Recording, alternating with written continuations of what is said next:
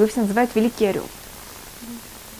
Орлом. Значит, наш каждый мудрец имеет какую-то свою кличку, если так можно сказать. Только это обычно кличка Маймонида. И помню, он сказал так, что о нем сказали, Мимуш, это также написано на его могиле, Мимуше от Муше, Локамки Муше. От Моисея до Маймонида, которого тоже звали Муше, не, не было никого, как Муше. Хотя последние его, у него были также еще некоторые э, игрот. Игрот – это послания или э, ответы. Ему пишут со всего, всех концов мира, все возможные вопросы, и он всем отвечает. Кроме того, они все ему тоже, все возможные вопросы, которые никто не может ответить, все приходят к нет. Кроме того, он врач у халифа. Понятно, насколько он, я рассказывала, насколько он занят, и что в конце у него вообще нет сил даже разговаривать ни с кем. Э, евреи Йемена, у них были две проблемы. Одна, которую я, мне кажется, я вам рассказала, это что э, имам, так называется царь Йемена, он выдал приказ, чтобы евреи не имеют права ехать на верблюде, потому что если вы сидите на верблюде, вы выше, чем человек, э, араб, который будет ходить пешим. А это вообще ужасно. И там еще какие-то очень много, или, скажем, если дети остаются без родителей, тогда их берут и забирают и превращают их в мусульман. И там очень много каких-то унижений, ограничений. И тогда они обратились к Мамониду, Мамонид обратился к халифу, которого он лечил, и халиф тогда нажал на имама, и тогда это все прекратилось. И поэтому они в свой период, когда они говорили Кадиш, они также в Кадише упоминали Мамонида, что Всевышний его благословил, удлинил его дни. Поэтому э, йеменские евреи, они очень связаны с Мамонидом и очень много базируются на него. Есть также особый перевод, они же также говорили на арабском, и есть недавно издание э, работ Маймонида, как это дошло до евреев Йемена, и как они это, тот стиль, который они сохранили. Эм, и еще одна проблема была у евреев Йемена, что у них какая-то, был какой-то человек, который пришел и сказал, я Машех. Теперь у нас было же Машехов энное количество в течение всей истории. Периода Маймонида было минимум два. Поэтому, чтобы только понимали, что в течение истории почти каждое сколько-то поколений было кто-то такой. Были, кто оставляли больше отпечаток, были, кто оставляли меньше отпечаток. И они пишут Мамониду, что вот есть такой человек, и он говорит такие-то вещи, это может быть Мащех, это не Мащех. Мамонид, как, как к нему отнестись? И Мамонид тогда им говорит, потому что вы мне написали, он явно однозначно не Мащех, и я вас прошу, возьмите его, свяжите его, и куда-то отошлите, или даже вы имеете, может быть, право даже чуть ли не его убить, потому что он громадная опасность и духовная, и физическая для вас всех.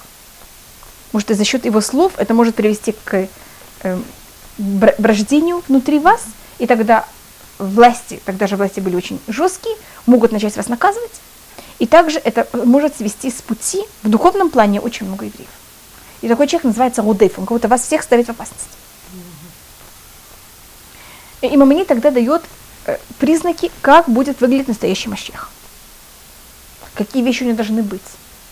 И поэтому это очень важная игерет. Это чем она важна, это, это герет иман. Это, эм, были евреи, которые э, их заставили, мусульмане, ев, значит, какая-то еврейская община во время Манида были очень тяжелые гонения со стороны мусульман. И какую-то общину они взяли и э, ее заставили принять мусульманство. И эти евреи не выдержали. Самый Манид, его отец был в таком состоянии, и тогда семейство Манида взяло, они взяли и ушли из Испании. А какие-то евреи не выдержали, приняли мусульманство. И они тогда взяли и написали письмо э, раввинам. Они сейчас не могут писать раввинам, которые вокруг них. Понимаете, почему? Потому что мусульмане даже не дадут разрешения, кроме того, почти никого нет вокруг. Они тогда взяли и написали письмо евреям, которые жили в, христианских, извините, в христианских странах. А евреи в христианских странах, они не были знакомы с мусульманством, они были знакомы с христианством. И они считали, что эти евреи приняли мусуль... христианство. И они тогда написали, как это ужасно, как это плохо и так далее. И тогда Маймонид им пишет, и они потом, через какое-то время, написали Маймониду. И они вошли в ужасную депрессию, в ужасное состояние. И написали тогда Маймониду письмо. И тогда Маймонид пишет им длинное письмо, котором он это все им объясняет. И он объясняет, почему это разница между христианством и мусульманством. И если и мусульманство не рассматривается как идолопоклонство, как христианство. И поэтому то, что вы сделали, это неправильно, но это не ужасно. Если человек принимает христианство, это ужасно. Разница между этим. И также он им пишет, что любой человек, это вещь, которая важна для нас, у нас есть такое ощущение, что если мы сделаем плохой поступок, так мы уже такие потерянные люди, и все равно уже, что мы будем делать. Это считается, это в Кугелет, это у нас есть э, Экклесиас, по-моему, на русском это называется, вот читают Сукот, там есть цитата, которые есть спор Мидраши, кто, э, в какой-то мере, кто побуждает и кто ее рассматривает. Это хороший, хорошее начало человека. Есть кто рассматривает, что начало хорошее, а конец плохое, начало плохое, э, пробуждение начала человека, а конец хорошее. Есть мнение, что все говорит хорошее начало, есть мнение, что все говорит плохое. И это цитата это «Смах бахова ялдутыха». Радуйся, парень, твоей молодостью. Валох бедахали беха, иди по дорогам твоего сердца, вымаре и неха, и все, что ты видишь. Как вам кажется, это хорошее начало или плохое? Плохое. Значит, мы идем потому, что первое начало это плохое. Это второе продолжение. Выда киалькуль эля явяха куима бишпат. И знаешь, что на все это Всевышний тебя будет судить. Обычно самое простое это начало плохое, а конец, кто тебе говорит, хорошее. Будь осторожен, в конце концов за все это будешь наказан. А есть мнение, что окончание тоже плохое. Если ты уже так прегрешил, ты уже потерянный человек. Так делай еще больше. Так себя будут судить в конце, ты уже все потерял. И Манит очень резко выступает против этого.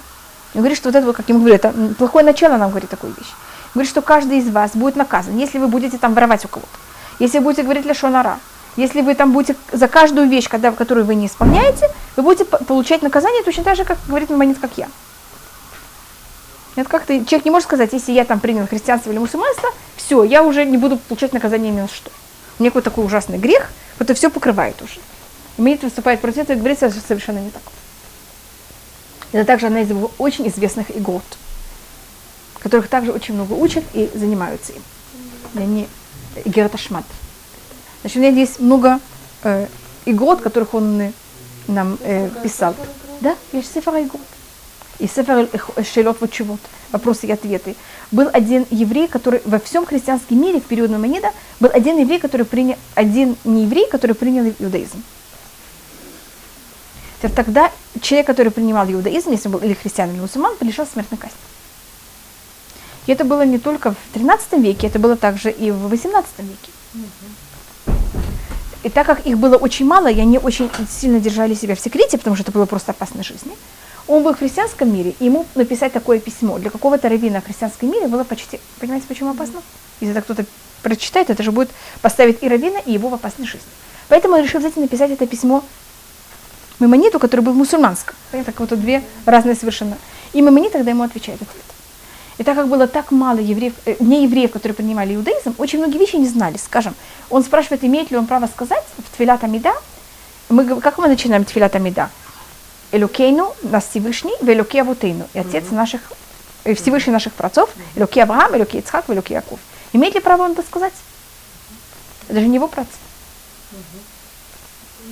И, он, и Мамонит отвечает, имеет, потому что он становится сыном Авраама. Это автоматически Якова, и Ицхака и Якова. Я просто говорю как примеры, что, что спрашивает, как Манит на это отвечает.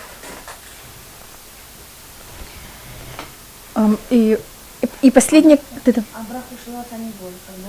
Да, так есть мнение, что он не может это сказать. Да. да. Или, или Беши Машем. Да, он не может это сказать. И бы Всевышний же сделал таким. Это он себя не сделал таким. Да. Поэтому ну, это всякие законы, которые у нас э, рассматриваются, и вот э, сейчас это намного более популярная вещь, но тогда, как я вам говорю, это был просто один, там, один на поколение, которое также, кроме того, что было один на поколение, это очень скрывалось, и даже об этом писать было евреям очень опасно. Должно быть, знаете, что в 18 веке, в период Мамонида, был Авраам бен Авраам, это граф Потоцкий, которого сожгли. Я просто говорю, видите, даже в 18 веке, когда уже относительно мир был какой, намного более открытый, видите, в каком положении мы еще жили. А в 13 веке надо просто себе представить, насколько это все было более ужасно. И последняя работа, которую написал на Манит, это называ... книга, она написана на арабском. Она написана, называется Муре Невухим. Учитель э, запутанных. Да, должно быть. Невухим. Знаешь, какой навух? Мавох, так называется лабиринт. Мавох с мемом, так называется лабиринт. А невухим, это не лабиринт, а это вот те люди, которые оказались в лабиринте. Как вы... Что-то? лайт это с хэтом, а это с хафом. Не, не, пожалуйста, спрашивайте, это у нас так понятно, что значит, мавох это когда я говорю о лабиринте, а навох это когда я говорю о человеке. Как вы говорите, человек, который вот попал в лабиринт, и он там растерянный, может быть? Запутанный, запутанный, расти, рас, растерянный. Что я еще сказала? Что вы сказали? Значит, все возможные слова, которые вы хотите, я так он написал это на арабском, мы совершенно не отвечаем за перевод. Теперь есть три перевода, три разных, даже четыре перевода с арабского на иврит самый э, популярный перевод – это Ибн Тибона, который я рассказывала, как он хотел приехать в Маймониду и с ним поговорить, и Маймонид сказал, что у него просто нет времени с ним встретиться. И как раз был разговор про, об этой книге, потому что это самая была тяжелая книга на перевод с арабского на иврит. Ее также перевел э, Эль Харизи, это был эм, еврей, который жил в Испании и занимался стих, стих, он был стихотвор, человек, который поэт. Ну, такой поэт. Эм, значит, есть у нас поэты, которые писали только кошерные вещи. Эль-Харези был пограничный. И он также перевел Маймонида на арабский, э, с арабского на иврит. И у нас есть также последний перевод, который перевел его Аравкапах. Он еменский еврей, и он его перевел с еменских рукописей. Э, Мурэдвухи. Так, так как это с арабского, понятно, как это я не отвечаю за Может быть, сейчас бы на иврите можно было найти какое-то другое слово, но так как это уже настолько принято всем пользоваться этим термином. Если кто-то переведет другим названием, это просто не будет воспринято. Э, и он это пишет в ответ на его письмо на его ученика, который учился у него. И он занимался э, много очень иудаизмом, был очень образован в иудаизме, занимался также очень много греческой философии и запутался. Это первый, второй, Что-то? Не, это я, это, я вот сейчас возвращаюсь к Мамониду, из-за чего Мамонид вообще-то написал. А. А кто переводили, это был Ибн Тибон, Эль Харизи и сам Капах это сейчас, понятно как-то, а Ибн Тибон и Эль Харизи это в древние времена. Древний, старый, не знаю как это. Если 15-14 век, это называется древний или старый? Средний. Да-да, нет, я просто говорю, когда я говорю о том, что это было сделано в древнее время или в старое время? Старое. Старое. И Значит, Мимонит это написал, понятно, для каких людей, и он пишет в начале, что он просит это только читать тем людям, которые занимаются иудаизмом, занимаются греческой философией, и у них происходит ну, столкновение и вопрос. Значит, если греческая философия – это какая-то абсолютная правда, она вот она же описывает то, что происходит, как наука. Это когда у вас происходит столкновение между наукой и Торой. Вы на базе науки знаете, что такая вещь просто невозможна. И вы читаете в иудаизме, говорится, что-то описывается, что это совершенно невозможно. Как вы себя ощущаете? Если это правда, так это неправда, но в какой-то мере. И вот Мамонит написал эту книгу для таких людей. И он просит других людей это не читать. Все проблемы, я не знаю, ли вы слышали об этом, что книги Мамонида потом сжигали, и вся проблема была именно с этой книгой. Евреи Испании, которые они все были заполнены просто греческой философией, для них эта книга их просто абсолютно спасла, особенно молодежь потому что дала, дала им выход и объяснила им, понятно, как это, в чем и как это не состоится. И где наука ошибается, если можно так сказать. А евреи, которые жили в христианском мире, и вообще не знали, что такое греческая философия, и не были ей заражены никак. Они читали Моры Навухи. Они, когда это читали, когда это было переведено с арабского на иврит, они все э, вопросы, которые поднимает Мамонит со стороны греческой философии, понимали, а так как они в этом не были, не сварились, так ответы Маймонида, которые были еще более сложные, они же не понимали. И они становились полуеретиками. Это какая была проблема? И они учили из этой книги не ответы, а вопросы. И тогда начинали книги Маймонида сжигать, особенно Мурай Навухим. Значит, если вы слышите о том, что был очень тяжелый спор против работы Маймонида, это был об этой книге и за счет этого, этой проблемы. Но это не, что кто-то выступал против. И тогда это рассматривает Рамбан, он говорит, поймите, для нас эта книга спасает, это вот поколение после Мамонеда. А мы понимаем, почему это вас. Так вы запретите читать книгу Мурин Вухим, но не понимаете, как это, не сжигайте ее, она для нас спасение. А и, это, и Мамонет за, в заголовке просит, что только такие люди, которые заражены, как он называет, это, это путеводитель для того, кто заблудился. А если кто еще не заблуждался, да, что-то это читать, так он заблудится. Вы понимаете, как это даже будет совсем ему не нужно. А немножко о том, как она построена. Мурейна Бухим построена, она поделена на части, каждая часть поделена на главы. И я, может быть, рассмотрю какие, некоторые части, как, какие у них темы у каждой части. Первая часть, ее тема, это что-то вроде, вроде словаря. Это не совсем, я это очень упрощаю, но вроде. И какой-то словарь, это э, мы знаем, что Всевышний, он абсолютно не имеет никаких телесных понятий. Он, он духовная, духовная вещь, духовная суть. А если вы читаете Тору, что вы читаете в ней? Руки Всевышнего, глаза Всевышнего. Всевышний поднялся, Всевышний опустился. Читали такие вещи? Глаза Всевышнего, или Всевышний сидит на престоле, или, всякие, или Всевышний создал человека по своему образу. Так вот, первый раз, когда мы сталкиваемся с каким-то физическим понятием Всевышнего.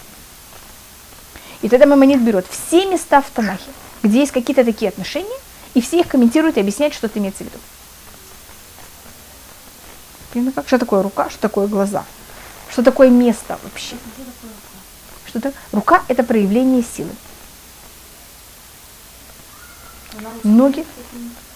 Я не знаю. Морина Вахим переведена на русский? Да. Царички, правильно ее переводить, это прочитать ее на арабский и перевести с арабского, потому что переводить ее с иврита это достаточно нелепо. Понимаете, почему это? Это перевод на перевод? Да. Что, что вы спросили? Почему Всевышний Во-первых, это плохое качество. Во-вторых, нахуй. Почему есть понятие Всевышний передумал? Вей- Вейнахем, и я утешился, или что-то, я не знаю, как на иврите, это что-то вроде передумывать и утешиться. В иврите это то же самое слово, что я взял, взял и создал человека. Это также мудрецы об этом выражении э, рассматривают, что это такое. И Мамонит, понятно, как это, что он объясняет? Вот эти, э, я не знаю, я думаю, что там есть Мурейн Вухим. Если такие вещи какие-то интересные, э, в некоторых случаях, если я что-то встречаю в Хумаше, связанное с этим, я вам привожу, что говорит об этом Вухим. Вот этот термин я просто перевожу, что это значит, что это имеет в виду. Что значит Всевышний создал человека по образу и по подобию. И там его спросил один человек, что значит, что до греха у человека было, не было понятия познания зла и добра, а после того, как он взял и поел это дерево, у него стало понятие зла и добра. Так человек, значит, разница между злом и добром, это же очень высокий, высокий уровень. Так человек сделал грех, и поэтому получил награду. Это вопрос, и Манит об этом также рассматривает достаточно резко. И объясняет, что это имеется в виду. Он говорит, что до греха у человека было понятие правды и ложь, а после греха у него стало понятие э, добро и зло. Вот он говорит, правда и ложь – это нарушенные понятия. Это совершенно такие объективные, совершенно не субъективные. И когда вы говорите о них, у вас внутри ничего не шевелится. А когда вы говорите о зло и добро, что у вас происходит? Это субъективные понятия. Вы сразу ощущаете внутри какие-то эмоции. И это вот это то понятие, что зло до греха, оно было наружнее, а зло после греха стало внутреннее. Разница между субъективностью и объективностью. Это в, в глобально, если можно смотреть, это первая часть, и он в ней так, э, также он рассматривает разницу между христианством и мусульманством, и Западом и Востоком. Он там спорит, ему приходится спорить с греческой философией и с арабской философией. Арабская философия тогда состояла из двух течений, это был Калям и Матузилия. Калям – это восточная философия, она рассматривает обычно все, это такой фатализм, все от Всевышнего. И в наше время также есть евреи, которые немножко это рассматривают, это тоже опасно, это уже не иудаизм, понятно, как-то мы не должны в никаком случае ничего не перегибать. Значит, если мы рассматриваем, что абсолютно все делает Всевышний, тогда что человек от себя отнимает? Ответственность за свои поступки и выбор. Так начертано было когда-то на песках. Нахон, это Восток, то, что я пробую просмотреть. И Мемонит об этом спорит неоднократно. Почти в каждой своей работе он об этом спорит. И в Мурен Вухаим, и в Мишне Тура. Он говорит, по христи... христиане считают, что человек всевозможный, все в его руках, а Всевышний там почти, почти не существует. Поэтому от христианства и произошла... Э, атеизм вышел из христианства, не из мусульманства. В христианских странах же процветал, не в мусульманских. Что человек все время это ощущение власти человека и силы человека. А мусульманство взяло, наоборот, ничтожность человека и силу Всевышнего. Мы находимся в середине. Мы рассматриваем, что и то, и то правильно. Да, золотая середина, и поэтому иудаизм, так как он в золотой середине, он намного, или более точно то, что происходит, это, что они, каждый из этих религий взял что-то от иудаизма. Иудаизм намного более сложен. Точно так же, как наш календарь, он и солнечный, и лунный. Христиане взяли только солнечный календарь, а мусульмане взяли только лунный календарь. А у нас все как будто понятно как-то и то, и другое одновременно. И это намного сложнее. Человеку намного легче быть в крайности, чем быть в середине. Он, он об этом рассматривает. Я просто пробую дать некоторые вещи, скажем, он рассматривает также одну вещь, которая очень помогло в свое время. Это вопрос о том, в мире Всевышний творил на мир. Этот мир хороший или плохой? Как вам кажется? Мир хороший, но ставить вопрос. Блин, какой вопрос, значит, что происходит? Значит, мы- да, его выбор, который он делает в этом хорошем в мире, да. Значит, Ибаманит описывает, ми- мир, который создал Всевышний, он великолепный, он очень хороший. И он Всевышний его создал на 99% абсолютно. И 1% Всевышний его специально оставил кого-то недоделан. Скажем, сколько людей умирают от э, эм, извержений вулканов, понятно как, от землетрясений, вещи, которые прямо идут от кого? От Всевышнего. А все остальные вещи, что это большинство, подавляющее абсолютное большинство там, неприятностей, это за счет человека. Дорожные, дорожные аварии, кто в этом виноват в корне? Человек. От них, мне кажется, больше всего есть. Эм, войны, это человек. Болезни, так Мамонит тут рассматривает несколько вещей. Одна вещь это, э, Мамонит был врачом. Он говорит, если вы будете правильно пользоваться вашим телом, правильно пользоваться пищей, заниматься правильной гимнастикой и эм, про- достаточно спать, у вас не будет никаких проблем.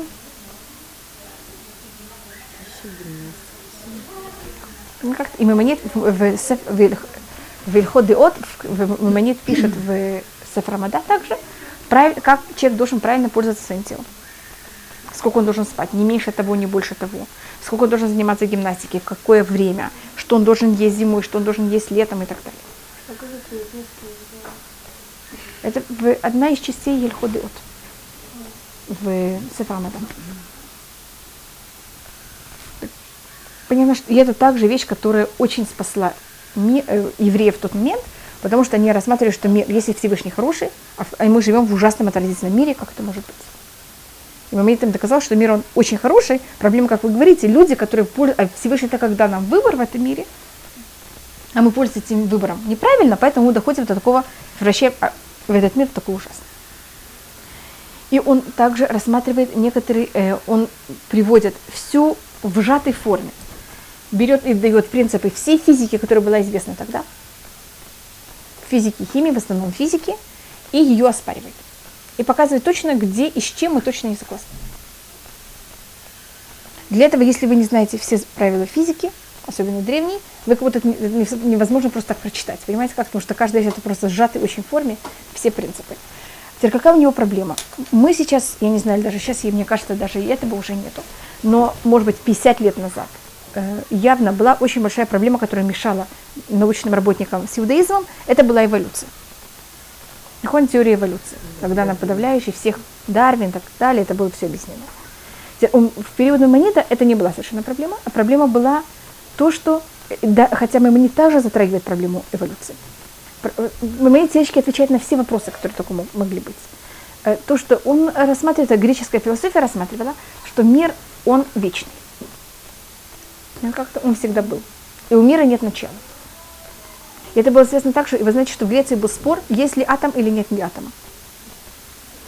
По эм, Аристотелю нет атома. Нет атома значит, если вы будете делить материю, сколько бы вы не будете ее делить, всегда, это можно будет поделить еще раз. Так как по э, Аристотель считал, что мира нет начала. Мир бесконечный, поэтому материя тоже должна быть бесконечной. Как вы знаете, мир, он, деление не бесконечное, есть начало. Это показывает о том, что что в мире. Есть создатель, есть какое-то начало, с которого момента это все начинается. Я пробую показать основы, как это рассматривается. Хазака на каком вы говорите? Нет, Ильята Хазака он написал на иврите. А все остальное он писал на арабском. В какой момент эволюцию он признавал, а какой Не, не, он никакой момент эволюцию не признавал. Он только э, э, рассматривал о том, что если мы рассматриваем, что в мире э, мы же видим, что сейчас мир берет, ой, извините, мир сейчас, он идет очень медленно, развивается. А мы видим какие-то вещи, которых ну, явно для того, чтобы они были созданы, надо там сколько-то миллионов или непонятно сколько лет. Так Мамонид это объясняет тем, что мир, когда он был маленький, когда он был в начале, он развивался очень быстро, а потом намного более медленно. И, Скажем, как пример, я могу взять, скажем, вы согласны, я могу- сколько вы еще продолжаете сейчас расти или нет? Ну, маленькая возможность, ну, скажем, максимум вы растете миллиметр в год. Ну, если так, то хорошо. Да нет, ну вы еще не растете. Значит, мы сейчас, да, Ну, если так, то я еще расту. Ну, ну, скажем, мы сейчас берем, встречаемся с миром, когда ему там лет, эм, он такой дряхлый уже немножко наш мир. И мы видим, как мир развивается. Значит, мы же не рассматриваем законы физики все время. И мы сейчас не знаем, какие были законы физики в более древние времена. Скажем, я беру вас, я вас измеряю. Вы согласны мне сказать, какой у вас рост? Скажем, метр семьдесят три. И я сейчас вас, скажем, измеряю каждый год, и я вижу, что вы растете, потому что наука измеряет то, что происходит сейчас, и я вижу, что вы растете миллиметр в год. Значит, сколько вам лет тогда? 1703. Три- э, 30. Вы не согласны с этим? Значит, понятно, что я пробую показать вам? Законы точно так же, как у младен- младенец растет намного быстрее, чем взрослый. Значит, понятно, что законы мира, которые были во время создания и позже, они были совершенно другие. Это были очень сильные законы, которые проявляли... Все происходило намного более резко и быстро.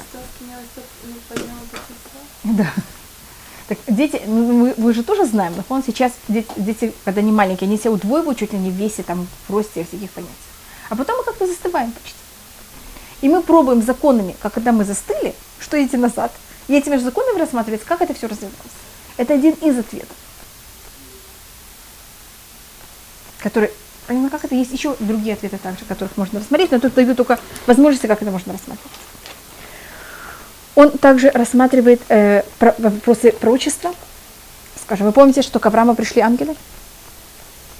Ангелы духовные существа? Только.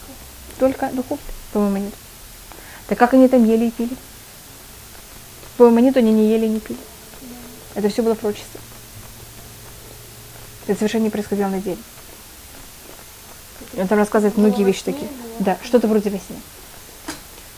Манит у него есть раздел, который рассматривает о пророчестве, что это такое, и рассматривает все места в Танахе и объясняет, что такое пророчество вообще. Об этом есть, конечно, многие споры, многие. И мне согласны. Что это? Где ты начинаешь? Могут. А. И он также рассматривает, есть, некоторые, есть мецвод, которых они нам немножко сложны, кажутся очень странными. И Мани также берет их всех и объясняет странные мецвод. Это вот Мне кажется, нет, ну другие вещи. И он берет все мецвод, делит их на группы и объясняет не каждую мецва обычно наедине, а понимаете, как это объясняет группы. И в этих группах объясняет также некоторые мецвод более, некоторые мецвод менее, некоторые как глобально, а, скажем, которые связаны с жертвоприношением. Это, это в этом словаре, да, как бы. Это первая часть была часть, да. И пророчество там же или тоже другое? Другой. Не понятно, как у него есть разделы. А сколько? Там три раздела. И в конце также он говорит о том, как должен правильный человек себя вести. Это вот немножко про Мурейн Вухим. Может быть, кто-то другой бы поднял другие вещи, которые там написаны. Понимаете, там написано очень много вещей. Я просто выбрала только как примеры несколько вещей. Это в каком? Что это? По жизни.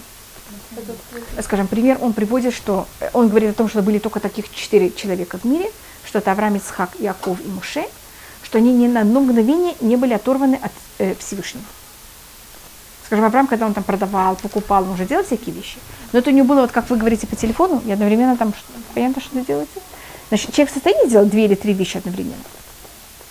Только у него одна вещь он ее делает полностью, а другие вещи он делает полумеханически. Так вот, Авраам, Ицхак, Яков и Муше, по Маймонеду, они были все время полностью поглощены только в связи с Всевышним. И были какие-то вещи, которые они делали, но это было абсолютно понятно на каком уровне, абсолютно второстепенно. Когда они делали митцвот, Это когда было связано, но когда они делали какие-то там, не помните, как там продавали, покупали, у них никогда ни на какое мгновение не было, они не были оторваны от Всевышнего. А другие люди, они считают, что да, у них были какие-то, как можно сказать, мгновения, когда они были оторваны. Я, то, что я вам сейчас привела, это только какие-то маленькие фрагменты, так можно сказать, от э, Муры Навухи. Он как вести, это вам не приводит как вот именно... Вот то, что я вам говорю, так вот самое идеальное, повед- идеальное состояние Сама человека Как к этому прийти вообще? в какой-то мере. Но это самый конец Муры Навухи.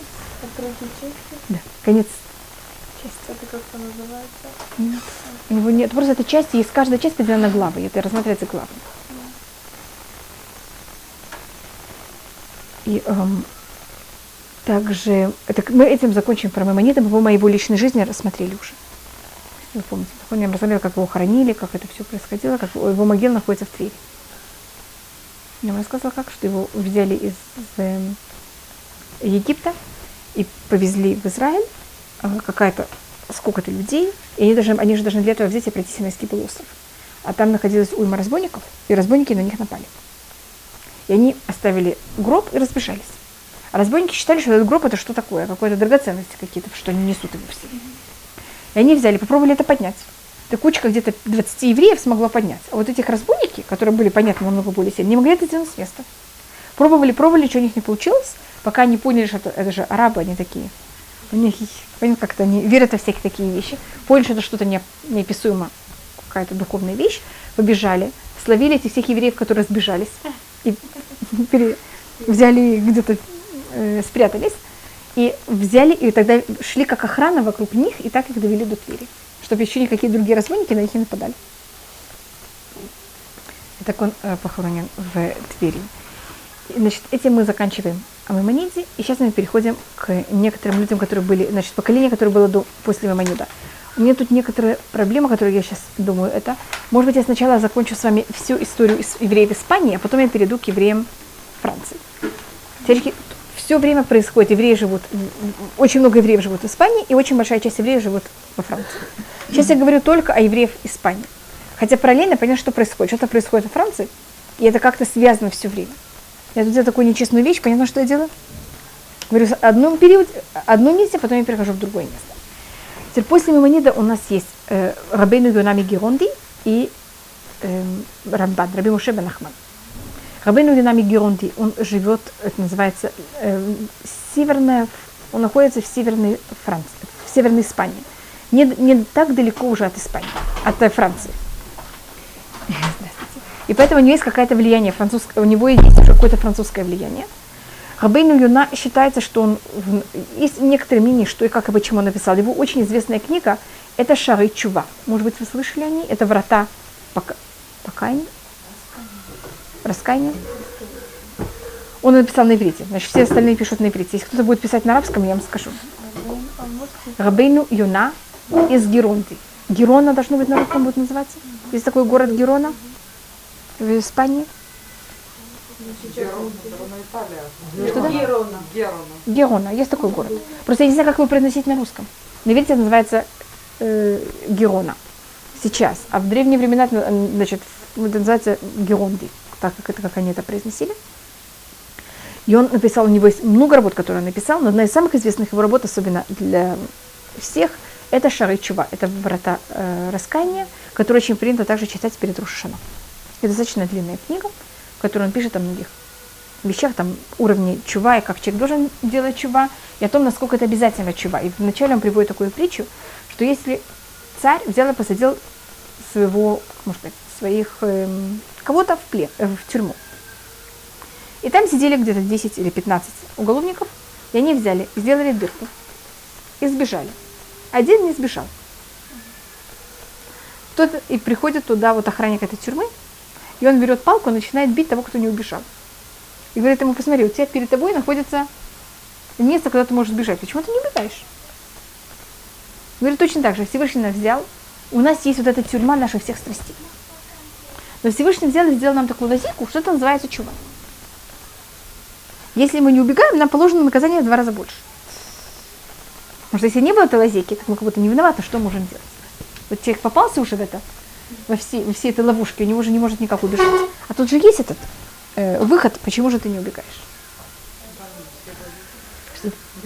Да. Они, которые не хотят. Не хотят, да?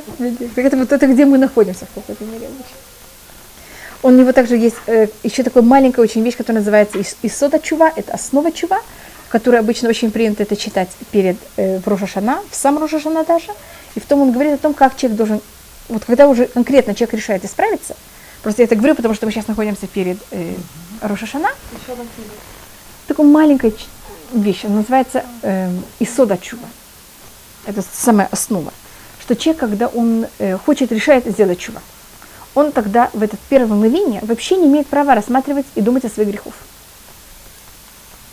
Но если вы сейчас решили, что вы сейчас хотите исправиться, если вы сейчас начнете думать, о, как я был плох, сейчас я буду просматривать все свои грехи, и думать, как их исправить, и что, и как, я в этом повязну и вообще никуда не буду продолжать. Его, вы сдел- решили сегодня сделать чува, очень хорошо, возьмите и чувствуйте, как будто вы взяли, все выкинули в мусор. Это то, что мы делаем в Рошашана, если вы замечаете. Мы идем к реке и делаем ташлих. Мы все выкинули. И сейчас вы будете жить, как будто вы новое существо. И жите правильно. Когда вы окрепнете, пройдет месяц, два, то, что у нас происходит, это проходит неделя. Потому что в Рошашана мы это делаем, потом проходит неделя, и тогда в Йом-Кипур мы эти все грехи, которые мы куда-то выкинули, вытаскиваем из-под кровати. Это что я называю вытаскивать из-под кровати? К вам пришли гости, и у вас не было времени ничего убирать. А в доме у вас был хаос. Что, что вы сделаете? Может быть, вы так себя не ведете? Но кто себя так ведут. Понятно, что делают. Все распихивает. И у вас все очень хорошо и красиво. Но потом, когда гости уходят, все-таки что надо сделать? Надо все это вытащить и навести порядок. Но не когда гости находятся. Так в Рожешана мы все что сделали? Все, все выкинули, распихали.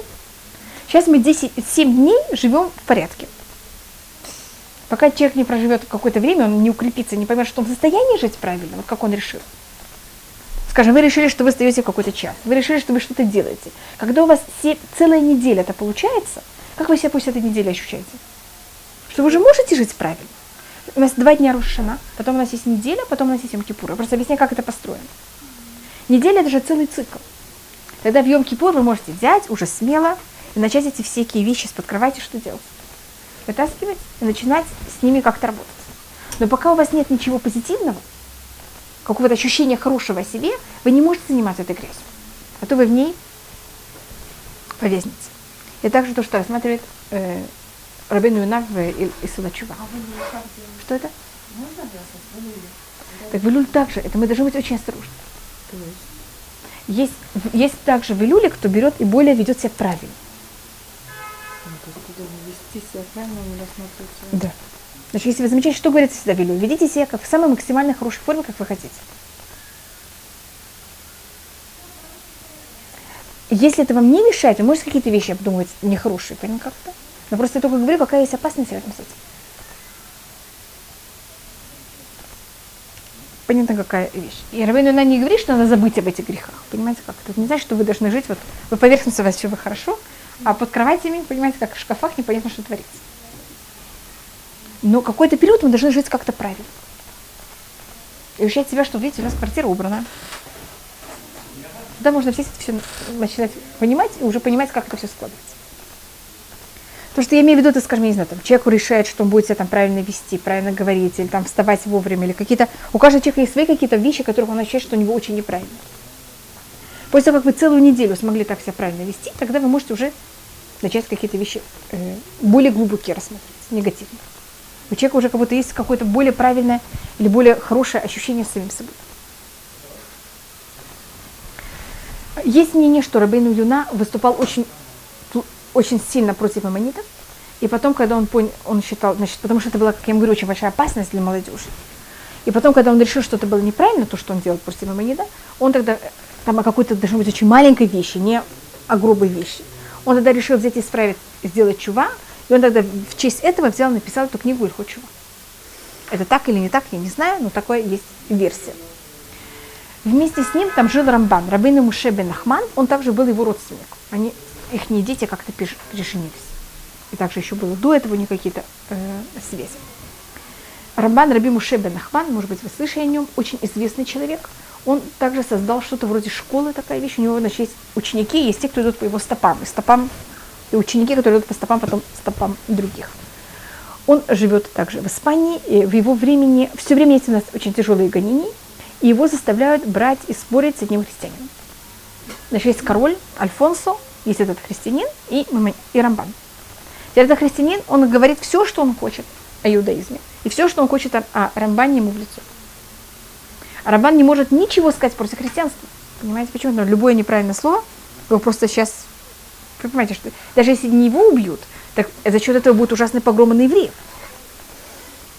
И когда Рамбан уже не может этого терпеть, то, что тот христианин говорит, он просит короля, чтобы тот его остановил.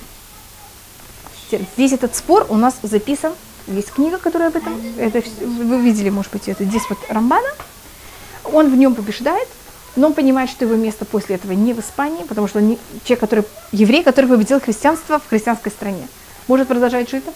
Как вы понимаете, не может. И, и тогда он решает, что если уже не жить в, э, в Испании, тогда уже куда лучше идти? В Израиль.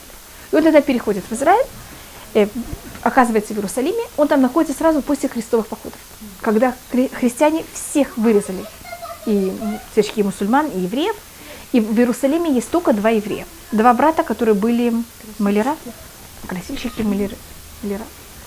И нет ни одной синагоги, потому что христиане все синагоги превратили, и разрушили, и превратили их в церкви или там что-то другое.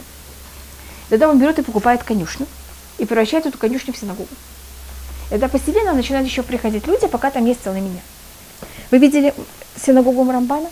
Если кто-то был в старом городе, можно ее посмотреть. И вы, когда вы войдете в нее, вы поймете, почему это была эта конюшня, не, вот не настоящая синагога, не, не первоначально была построена в синагогу, потому что синагога, у нее же не могут быть столбы в середине синагоги. Вы согласны? Столбы, не, это же мешает. Синагога обычно середина какая, она пустая. А там посередине есть э, ряд столбов. Может, это то, что делило, э, в конюшне есть, как они называются? Стойло? Делило стойло по обоим сторонам. Так вот, в старом городе. Только вот эти деления между, он, конечно, снес, а столбы он не мог снести, потому что если он бы снес, понятно, все было. И поэтому такая странная синагога, в которой в середине синагога по центру проходят столбы. И он умирает в Израиле. Он оставляет в Испании несколько детей. У него был один сын, большой Талмит Хам, один сын у него был при дворе короля. И он пишет, у него есть очень большая переписка, он пишет своим сыновьям письма. И мы видим по этим письмам, на каком уровне был каждый сын. Он как это одному сыну там пишет, там, понимаете, как быть там осторожным во дворе царя, как себя вести. Другой сын у него был очень большой Талмит Хахам. И он описывает также положения, которые были в Израиле. Он описывает там, это очень известное выражение, любое место, которое более, э, чем вещь, место более святое, тем оно более разрушено. Это также с тобой свидетельствует, на каком положении был тогда Израиль. Теперь немножко о его работах. То, что я сейчас рассмотрела, это исторически немножко его жизни. Он написал э, комментарии к Вавилонскому Талмуду, это Хидушия Рамбан. Он написал комментарии к Когелет, комментарии к Иову.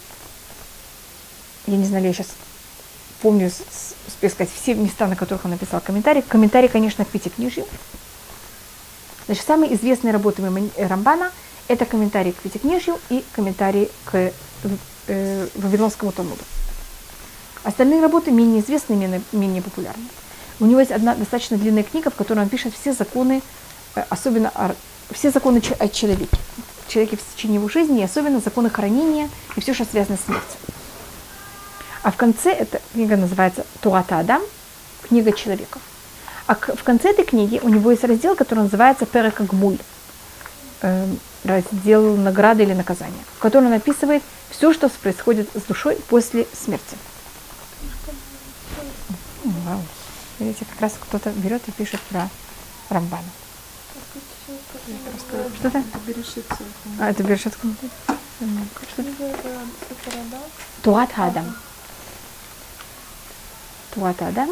Сейчас есть Рамбан на, на русском, э, на переводе на русский. Турат Адам, и в конце есть Перекагмуль. Он там рассматривает все, что будет, значит, все, что происходит с душой после смерти, что такое ад, что такое рай.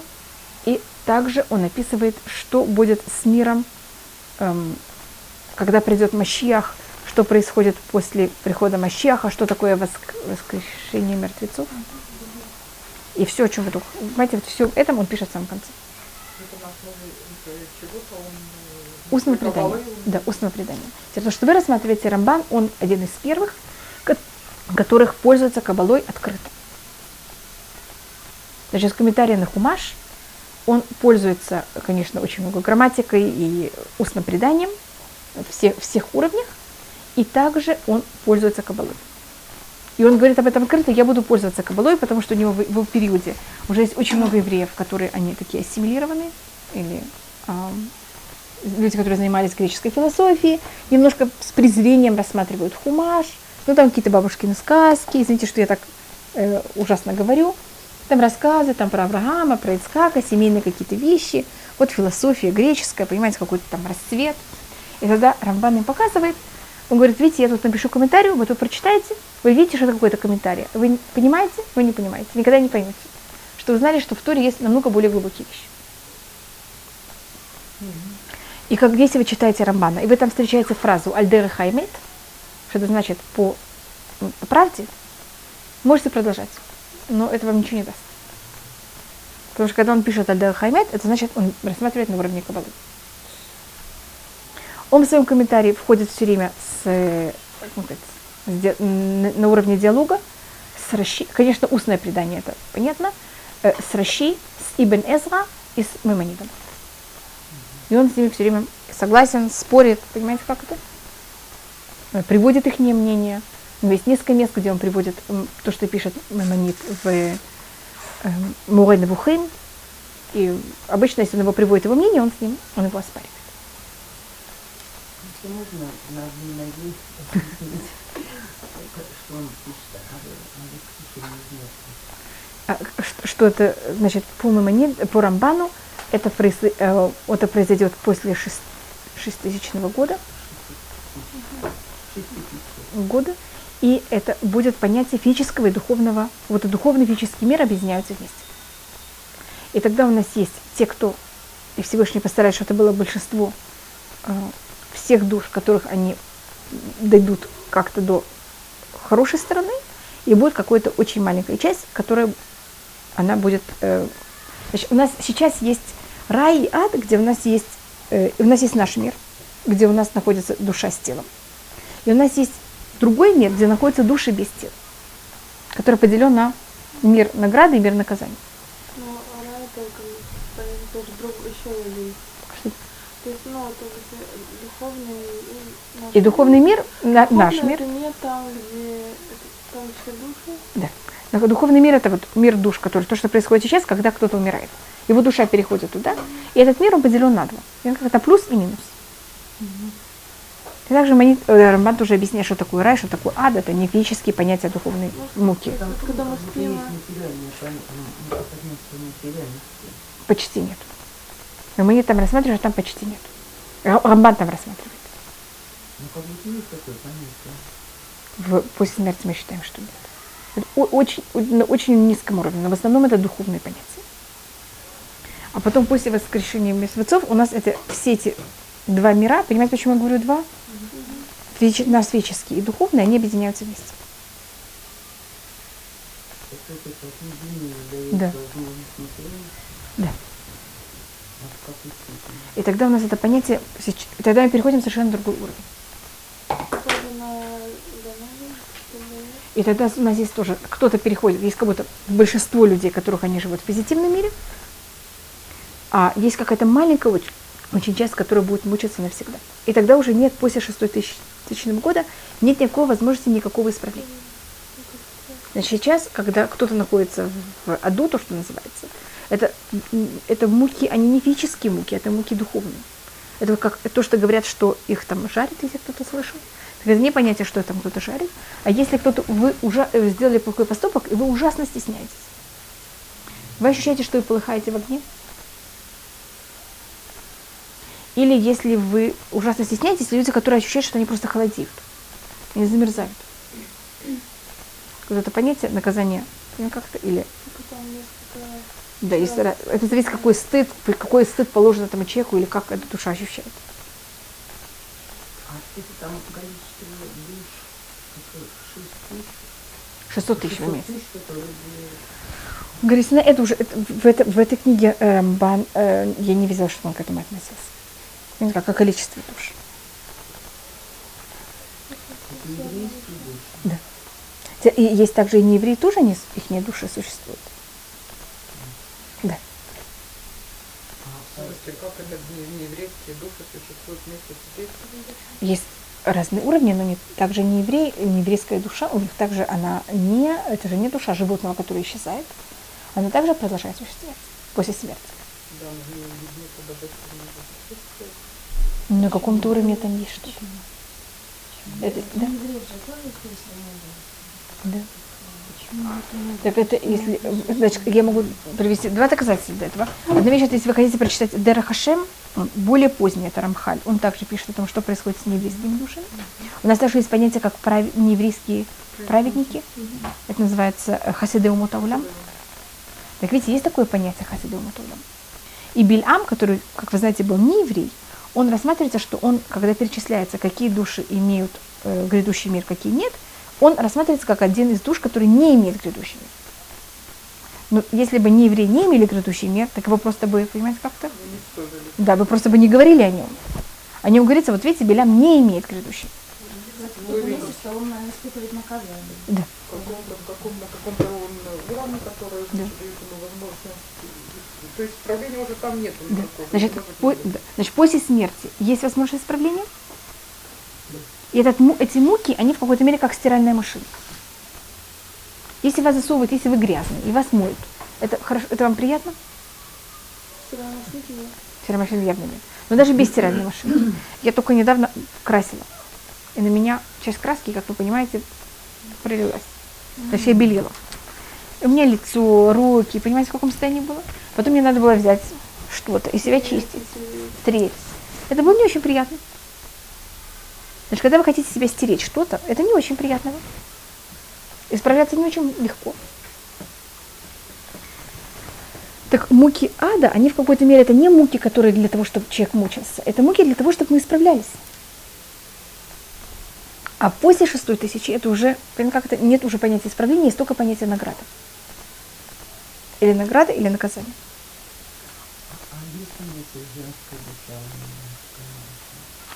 Есть тут рассматривать такую вещь. Но мне кажется, мы даже сейчас видим, что есть мужчины, которые они более женские, а есть же- женщины, которые более мужские. Поэтому мы считаем, что есть между ними какая-то, какой-то обмен. Душа, пол. Душа сама по себе э, есть, есть души, это более у каждой души есть какая-то своя, может быть, э, да, есть у нее какая-то своя цель. Так в основном души имеют какой-то пол, но есть также какая-то возможность эм, какого-то изменения есть возможность. То есть для этой цели. Да, если в каких-то случаях есть, есть какое-то изменение. Ну, тут, тут это, Рамбан в этом месте тоже об этом не говорит. А Он, одна из вещей, которых очень известна Рамбана, это то, что он рассматривает, что Тору можно читать, это у него предисловие к Торе, у него есть предисловие к каждой книге Торы и ко всей Торе также, когда он объясняет каждую книгу, какая ее суть. И также как всей Торе, что такое Тора вообще, как она была дана, как она была записана. И он рассматривает о том, что можно читать все буквы, все слова Торы совсем по-другому. Просто расставлять их по-другому. Я вам показывала такую вещь. Скажем, первый посук, это он показывает как пример. Вместо Брешит Бага и Луким, вначале сотворил Всевышний, можете прочитать Берошит Бага и Луким. Вначале Всевышний сам себя сотворил. Я просто делю те же самые слова, те же самые буквы по-другому. И то, что не получается. Не как бы, э, запятые, а. Я про- Вы знаете, что... Э, э, проделы Да. Да, видите? А вот Тора, она существовала до, Сотворение мира. до сотворения мира. Да. А мир рассчитан ну, на 7 тысяч. Шесть на тысяч. 8. На 6 тысяч. Вы знаете, как я это знаю? Точно так же я беру просто слова и просто делю. Я беру первое слово, я его делю на два. Берешит. У меня получится бара щит. Сотворил. На арамейском щит это шесть. А, э, значит, э, э, этот мир э, завершит свой цикл 6 тысяч, да? А Тора? Она была создана для этого мира, потом уже, значит, нет, Нет, нет, другой он- нет, она была создана для всего. И для этого, Состояние и для другого состояния также. после этого мира, там еще что-то возникнет, Да. а второй будет существовать. Да. И мы тоже в какой-то мере. Значит, мы не Мы рассматриваем. Да, да. Значит, мы не рассматриваем, что мир потом, то, что рассматриваем, что потом будет какой-то катаклизм, и мир прекратит существовать. Мы рассматриваем, что после шестой тысячи мы переходим в шаббат. Шаббат это не отсутствие физического мира, это не как будто бы какая-то катастрофа. Значит, если люди очень физические, для них шаббат это катастрофа. А если люди духовные, для них наоборот шаббат это что? Это удовольствие. И Всевышний нас постепенно готовит, но это уже не рассматривает Рамбан, это к седьмой тысяче. Поэтому вы заметите, что мир постепенно отрывается от физического мира. Если когда-то наши бабушки должны были с колодца тащить воду, и дрова колоть, или надо было покупать уголь, сейчас всего не нужно. Сейчас это должно только нажимать на кнопочки. Видите, как мы постепенно становимся Готовы. готовы уже понять, как жить в духовном совершенном мире? Потому что если люди были, скажем, во время средних веков, тогда бы, скажем, вдруг мы должны были быть более духовными, мы бы не смогли это воспринять. Это просто человек уже не может так быстро меняться. Поэтому Всевышний сейчас постепенно готовит весь мир, мы же находимся совсем в конце уже шестой тысячи. Всевышний весь мир готовит для этой духовности. И мы как все немножко становимся немножко более духовными. И вот если вы слышали о том, что берут Тору и, чита, и берут буквы, там считают буквы в Торе или всякие такие вещи, рассматривается как также первый, кто об этом начал писать очень, как можно сказать, открыто и явно, это был Рамбам. Он этим очень пользовался, и он это делает, на, на- это у него предание, конечно. Он также это говорит, вы знаете, может быть, что Тура называется, что это Тура была дана черный огонь на белом огне. Слышали такое выражение? Эшхуа аль-габе эшлевана. Огонь это не статичный. Когда Тура написана, она кажется нам очень статичной. А если вы рассматриваете огонь, он уже не статичный. Что делает огонь все время? Теперь Тура, как вы знаете, были написаны все буквы. Они сначала были нам даны, Муше, когда нам дал Тору, он написал все буквы сплошь. И было устное предание, как это делить на слова. И только Эзра, когда мы пришли во время второго храма, он нам взял и разделил это, что мы сейчас записываем, пишем каждое слово само по себе. В момент, когда все написано сплошь, вы понимаете, что можно, как я вам показала, можно развивать слова совсем по-другому. Тогда были всякие предания, как это можно читать совсем по-другому. Тогда как это быть запомнить? Видите, есть люди, которые запоминали, вот я, скажем, Рамбан, он так просто нам дает пример. Посмотрите, вот видите, первые три слова я поделю по-другому. Просто как пример. А смысл, есть совершенно другой Да. или похожий? Есть случаи, когда другой, есть случаи, которые похожи. Я мне показывала, у меня есть еще одно очень маленькое место, где я показывала, вам, по-моему, вам это Рахельмета. Это мне мой папа Зехнори Ваха показывал. Но я там, я так не знаю, понимаете, как это? Вот такое маленькое место одно, как это можно поделить по-другому. Рахель Мета. Я мне показывала эту вещь. Как хотите, но просто я понятно, что я пробую показать, как это можно всякие места, э, чтобы это не было просто там, я говорю какую-то фразу, и я совершенно не объясняю. Седьмая глава, я, я, я не помню никогда главы. Это Пашат Вайце, Вай- э.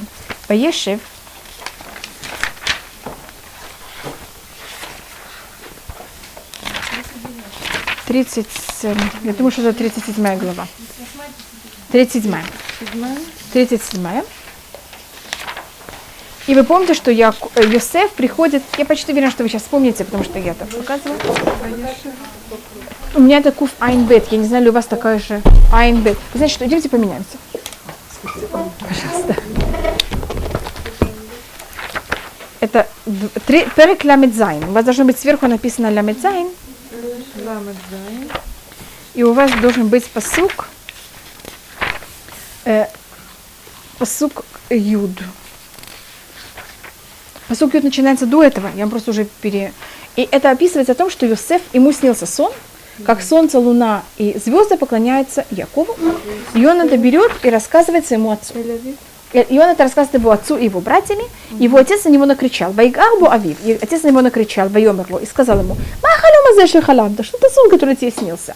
Хавон его, они вимха вахехали штахавот леха что я и твоя мать, и твои братья придут тебе поклоняться тебе до земли счастье. Он тут ему говорит, это невозможно, твой сон неправильный, так же?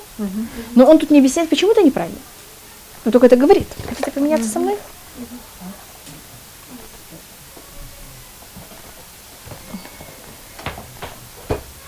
Пожалуйста. И если вы хотите, можете прочитать Раши. Раши тут рассматривает, почему, что говорит ему Яко, хотя это не написано, это как будто комментарий Раши, что и он им говорит, я, что я и твоя мать, и твои братья – и объяснение это, что твоя мать, она же не может прийти, потому что она уже умерла. Так как твоя мать не может прийти, солнце это отец, луна это мать, и братья это звезды. Как твоя мать это неправда, так и все неправда. Но если видите, в тексте это же не говорится. Тут говорится, что я и твоя мать, и твои братья придут тебе поклоняться. И если вы хотите просмотреть в этом слове, и он говорит, ма халем азе халам, то что это сон, который тебе снился. Посмотрите в слове ашер, тут есть у вас рейш, в конце слове ашер у вас есть рейш, рейш, потом халам, видите, тут у вас есть рейш, потом рахель, потом мем тав хей, видите, рахель мета. Почему этот сон неправильный? Потому что Рахель мета, и твоя мать не может тебе прийти.